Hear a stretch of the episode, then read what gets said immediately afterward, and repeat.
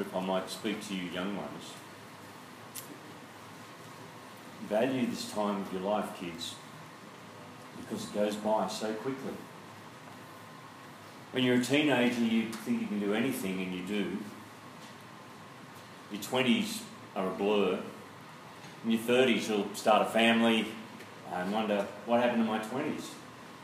In your 40s, well, you'll start to develop a little bit of a pot belly, maybe grow another chin. Uh, the music starts to get too loud, and one of your girlfriends from school will become a grandmother. In your 50s, you'll have uh, in your 50s you'll have minor surgery. You'll call it a procedure, but it'll, it'll be surgery. Uh, and the music starts to get too loud. In your 60s, you'll have major surgery. Uh, the music's still too loud, but it doesn't matter because you can't hear it anyway. Um, in your 70s, you and your wife will retire to uh, a retirement home and um, begin to have dinner about 2 in the afternoon, lunch about 10 in the morning, and breakfast the night before. Uh, and you'll wander around uh, shopping malls looking for the ultimate soft serve yogurt and muttering, How come the kids don't call? How come the kids don't call? And in your 80s, you'll have a major stroke, end up babbling to a home care nurse who your wife doesn't like, but who you call mama. Um, any questions? now, does anyone recognise that little speech? Not as well delivered, perhaps, as the original, but does anyone recognise it? Uh, you guys are all too young. Uh, Billy Crystal, uh, in, let's see if we can do it. Uh, okay. Oh, there's St. Catherine on the, uh, the world's biggest bushwalk, yes. Um, that little speech is from, let me see if we can do it. City Slickers, years ago, Billy Crystal. Um, he, uh, he gets invited to come and speak to his son's uh, kind of careers day about his job, and he's about to turn. This is a bit uh, temperamental. Switching on. I think so. Wait a minute. That's it? Excellent. Uh, yeah, he's about to turn 39, having his mid- midlife crisis, and so he walks him through, and the kids just sit there going, uh, uh, but the speech makes more and more sense as the years go by. so the question is life goes by very quickly. How do you get control of time? How do you understand time and how it works? A lot of people would say, well, as technology gets better and better, uh, we'll, we'll be more and more in control of our time. Okay, so we'll be able to get things done faster and faster. So here, if the technology works, here's a quick summary of, uh, there we go. Here's a quick summary of how technology has got quicker and quicker and how, of course, we now have more and more spare time. So in 1837, Samuel Morse invented the telegraph, you know, the, the electrical Morse code across the wires. In 1876, Alexander Graham Bell patents the telephone. But it was no use at all until he patented what?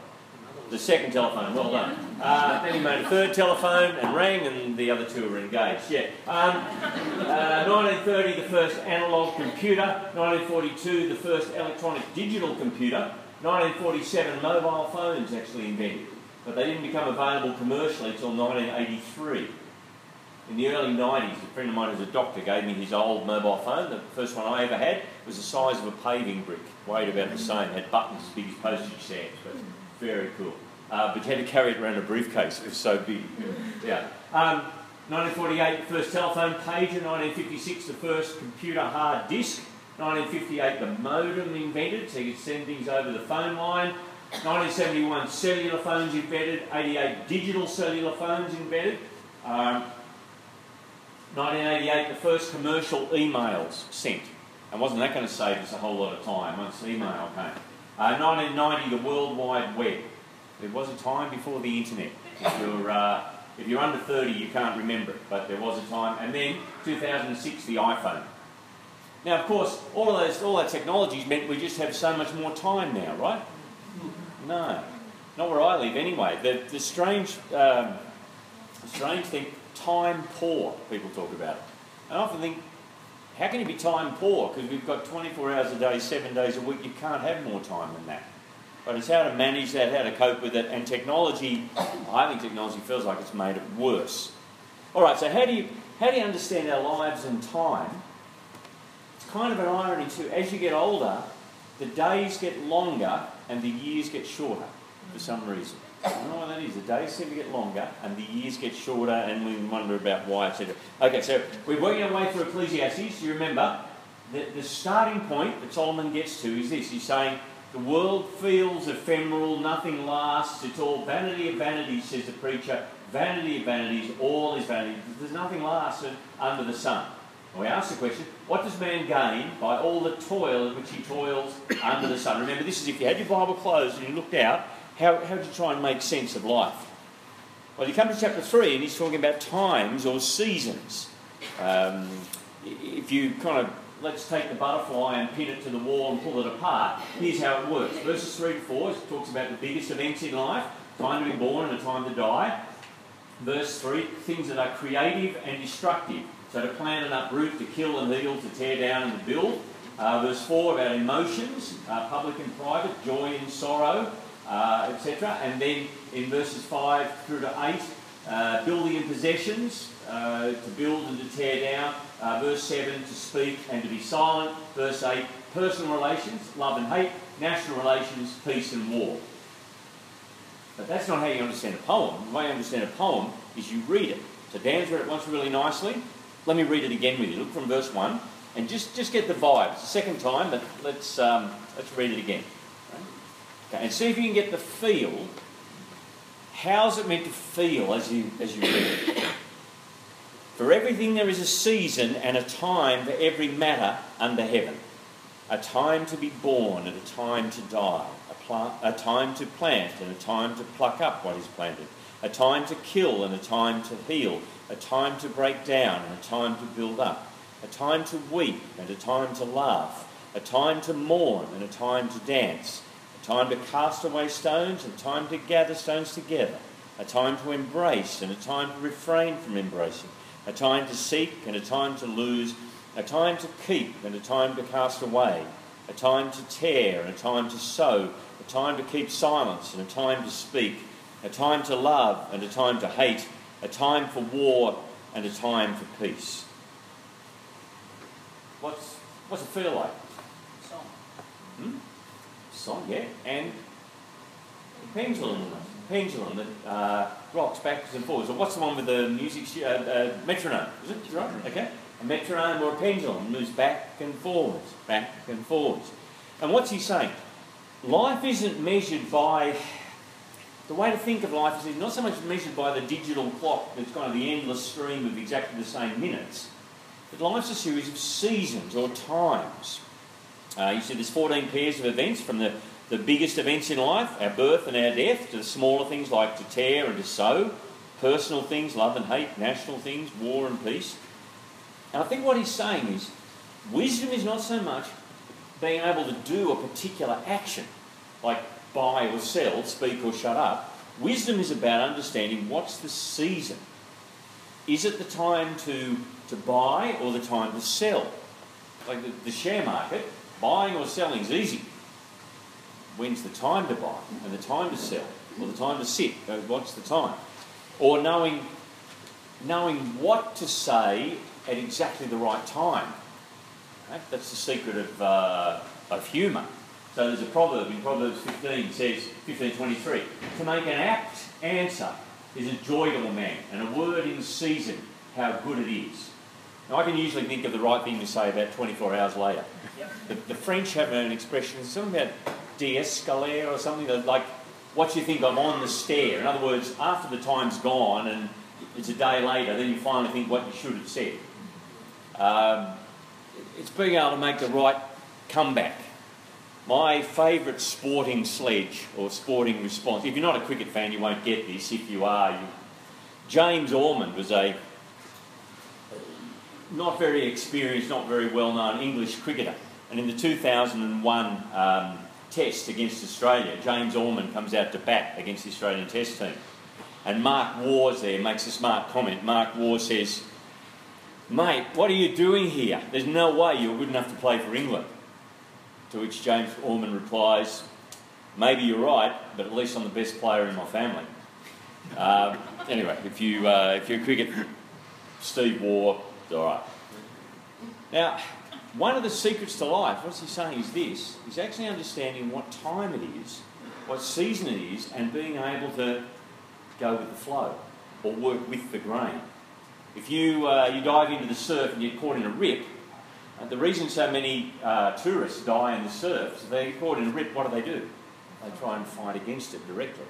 Whereas if you just relax and float, it'll just take you out the back, you swim around and come back into the waves. If you go with the, with the current or with the grain, it makes all the difference.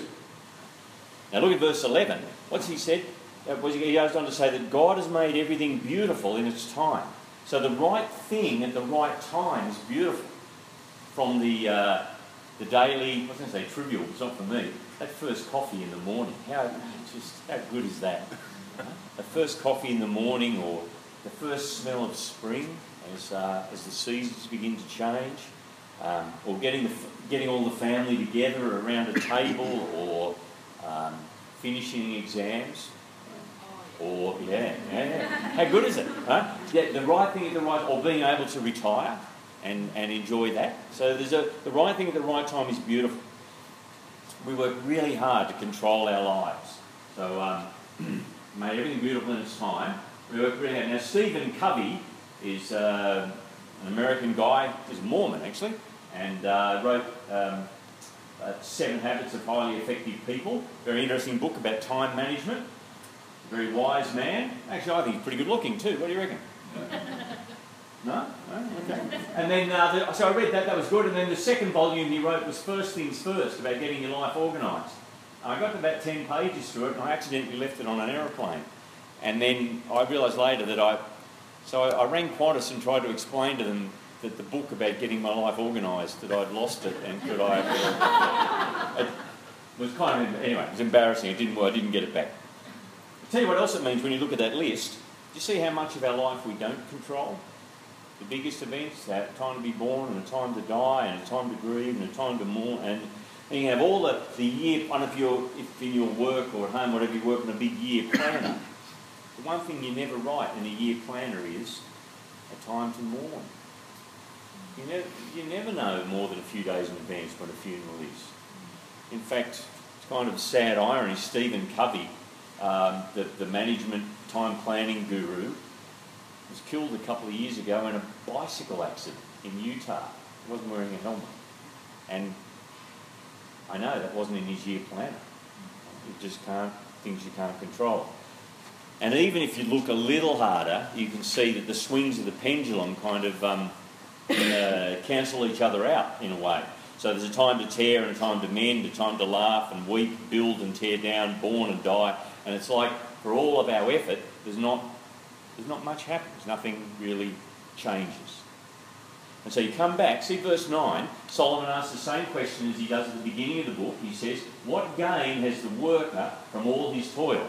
Like we work really hard, what like the pendulum and it's all like cancelled. What are you left with? What's the what's the bottom line? And then what he does, I'll, I'll go through this, listen to me a lot this morning, uh, fairly quickly. In the rest of chapter 3, he gives you four problems that we struggle with that bring angst to the heart. So if you feel kind of frustration about our world, Solomon gets it. See, so the first problem, see verse 10. Says, I have seen the busyness that God has given to the children of man to be busy with. He's made everything beautiful in its time, yes. He has also put, notice, eternity into man's heart. Yet so that he cannot find out what God has done from beginning to end. Now, when he mentions eternity, he means we know naturally there's just more to life than just under the sun. We know that. I reckon you've got to work really hard to be an atheist. Now, some people work hard enough and they achieve it, but it's, it's definitely pushing against the grain. We know that there's more.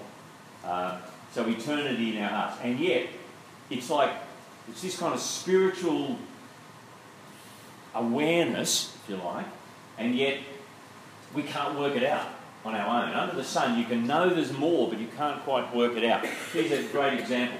Paul Davies, who's a, a world renowned physicist, he's not, he's written a dozen different books. He's not a Christian. Here's what he says at the end of his book, towards the end of his book, The Mind of God. He says, I cannot believe that our existence in this universe is a mere quirk of fate, an accident of history, an incidental blip on the great cosmic drama. Our involvement is too intimate.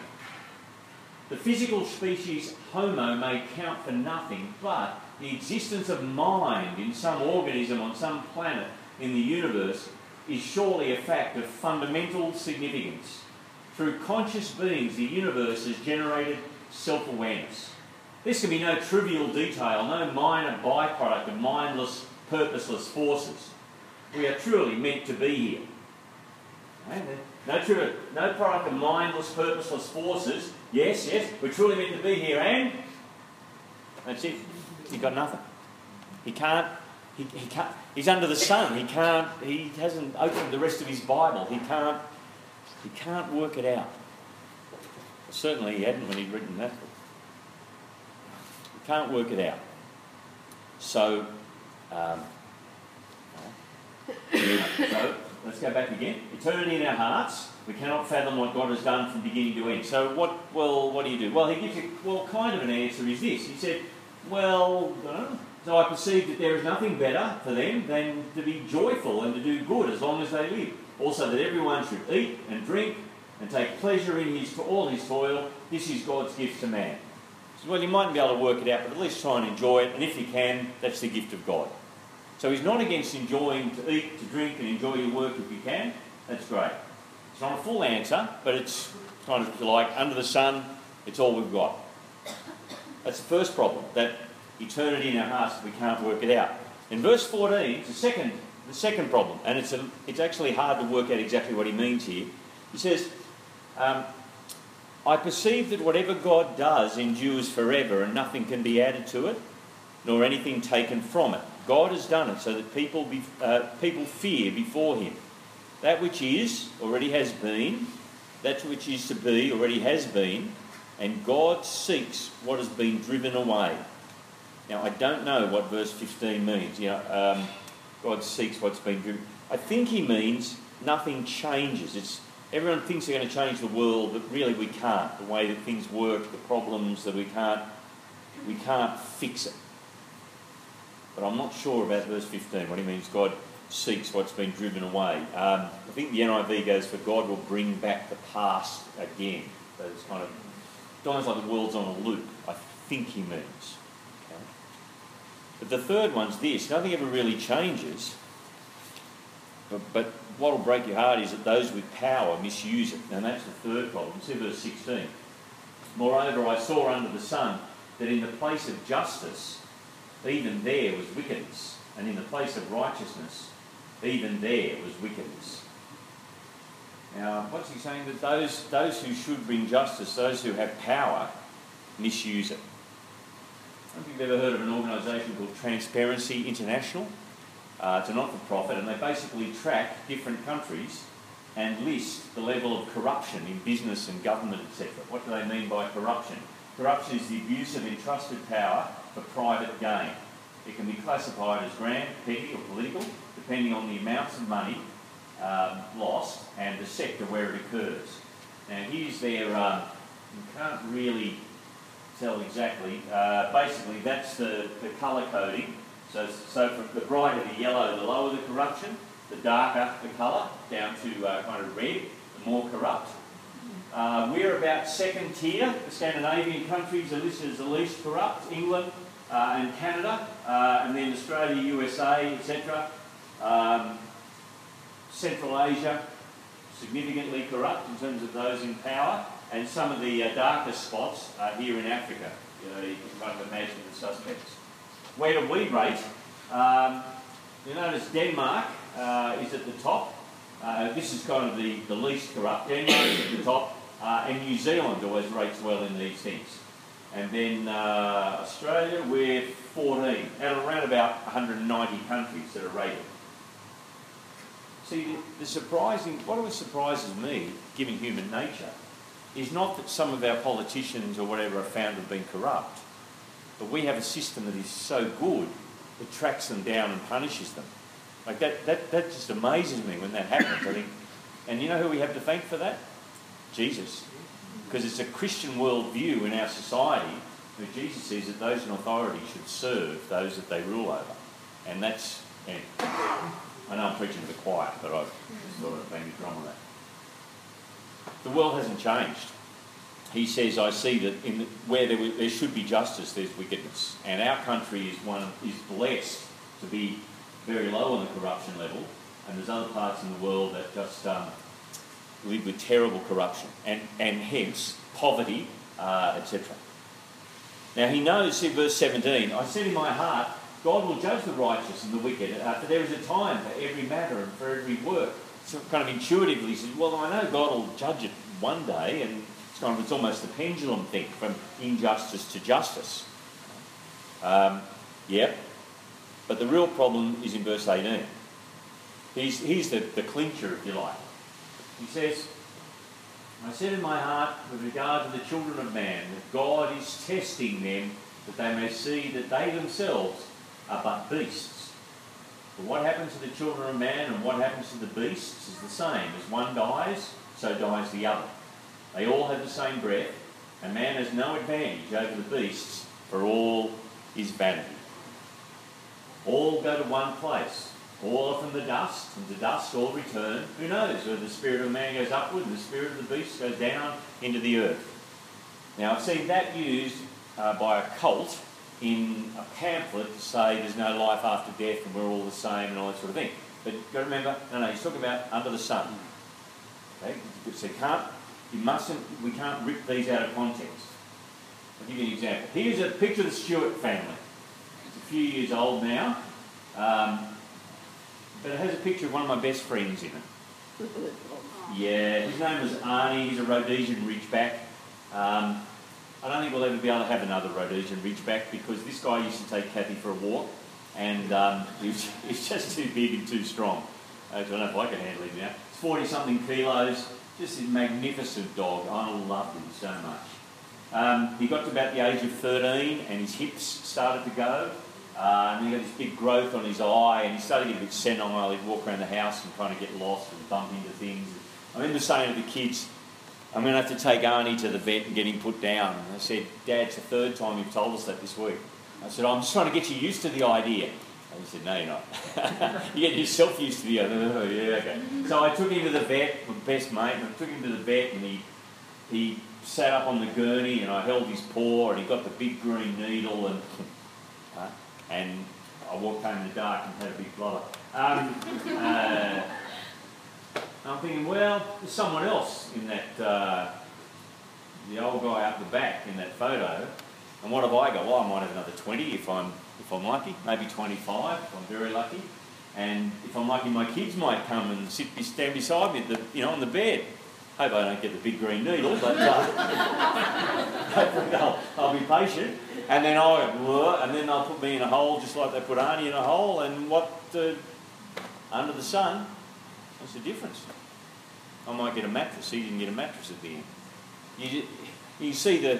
Now, can you see the recipe for frustration in here? And it's this. What does he said in this chapter?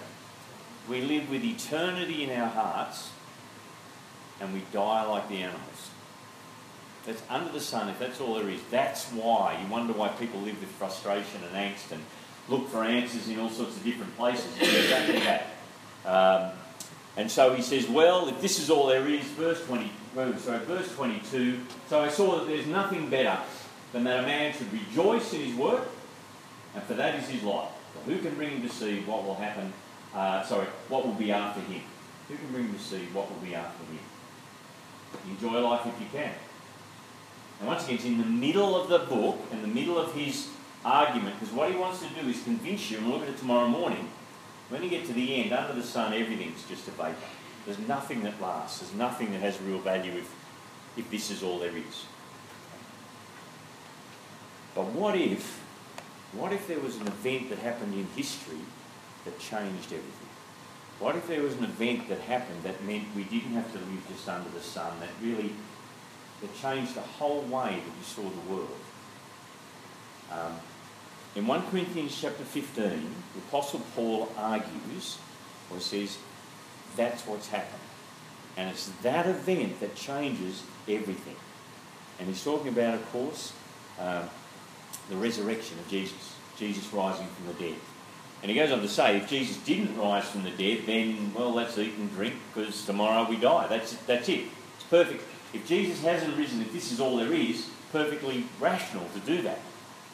But the resurrection changes everything. He says, if Jesus didn't die, the Christian faith just falls over. We, we've got nothing. We're to be pitied. So if Christ has not been raised, then our preaching is in vain and your faith is in vain. And if Christ has not been raised, your, uh, just to jump down to verse 17, if Christ has not been raised, your faith is futile and you're still in your sins. And those also who've fallen asleep in Christ have perished.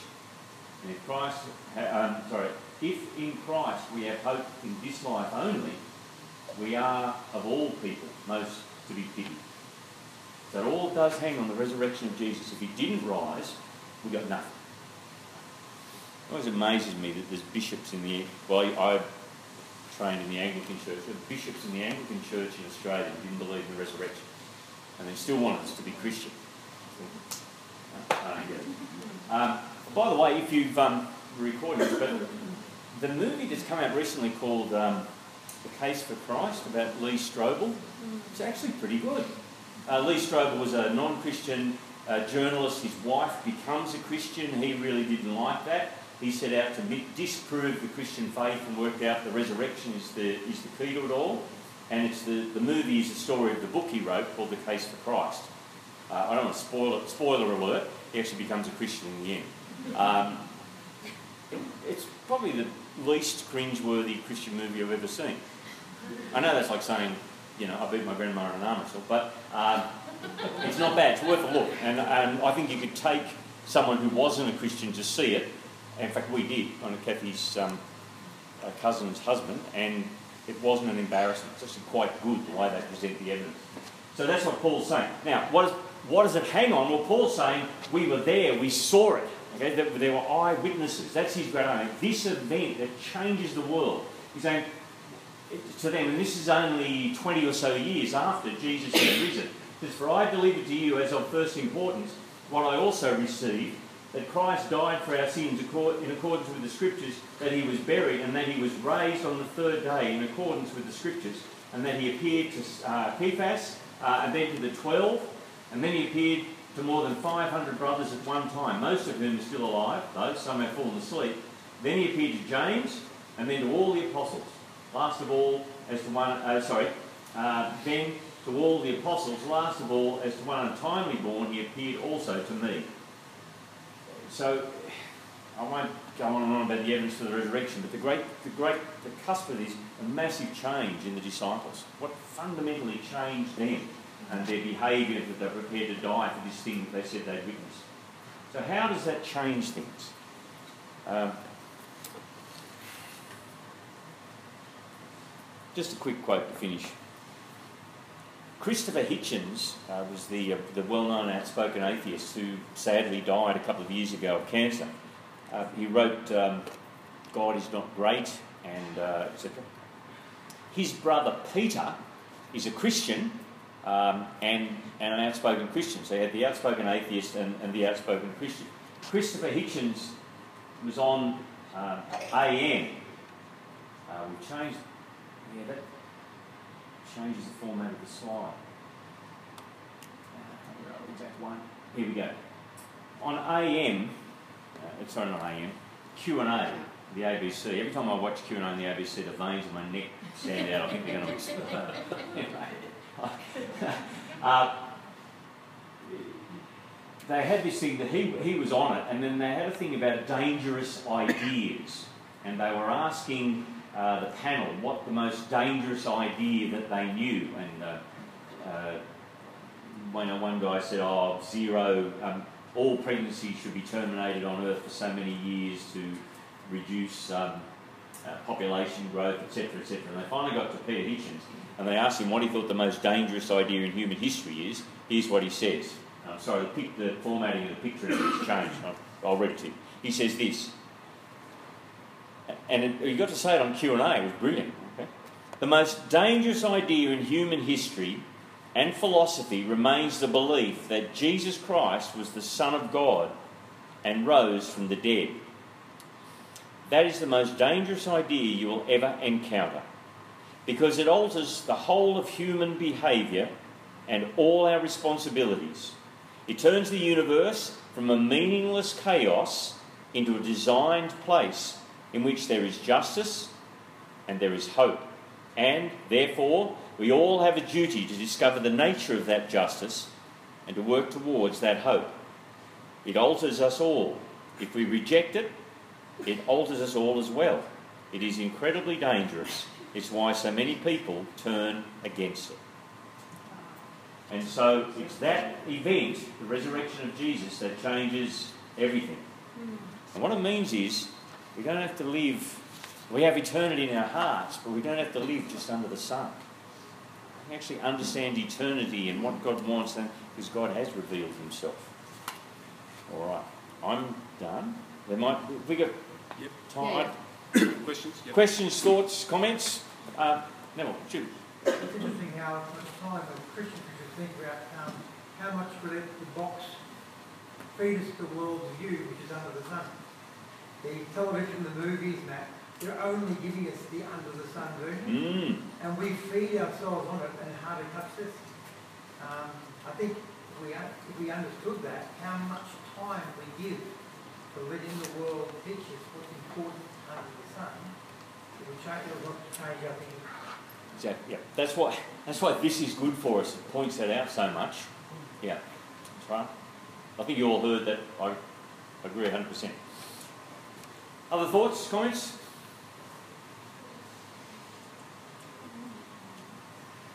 I think they're all just a little bit sleepy. It's warm in here. No worries.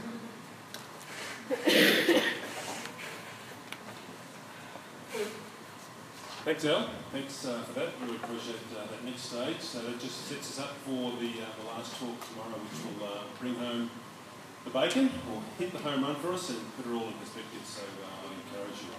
Um, it'll be good. Okay, so we have lunch. Um, probably give us half an hour or so. Oh, have a little question. Just, I'm not sure if you're aware of it, but I heard on the radio last night, they're expecting um, 120 kilometre hour winds this afternoon. Ah, okay. So just that might be cautious for kids playing Yeah, outside. sure. I just watched the trees are getting a bit stronger, I just reminded me that the, Yep. um, they are predicting strong winds this afternoon. Okay, no worries. So you just uh, be careful as you watch the winds pick up, particularly if around near those trees. Um, maybe just come back towards the centre here. So lunch will be in about half an hour, so that'll be about quarter to one. There's no arranged activities this afternoon, so it's basically free time, just have a walk up the hill, there might be a few people kicking the ball out there or something. Feel free to jump in and do that.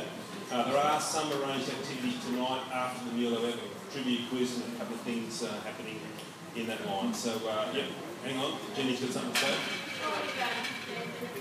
Oh, 15 minutes, okay, 15 minutes. So when you hear the bell ring, um, that means lunch is ready to go. Okay, thank you.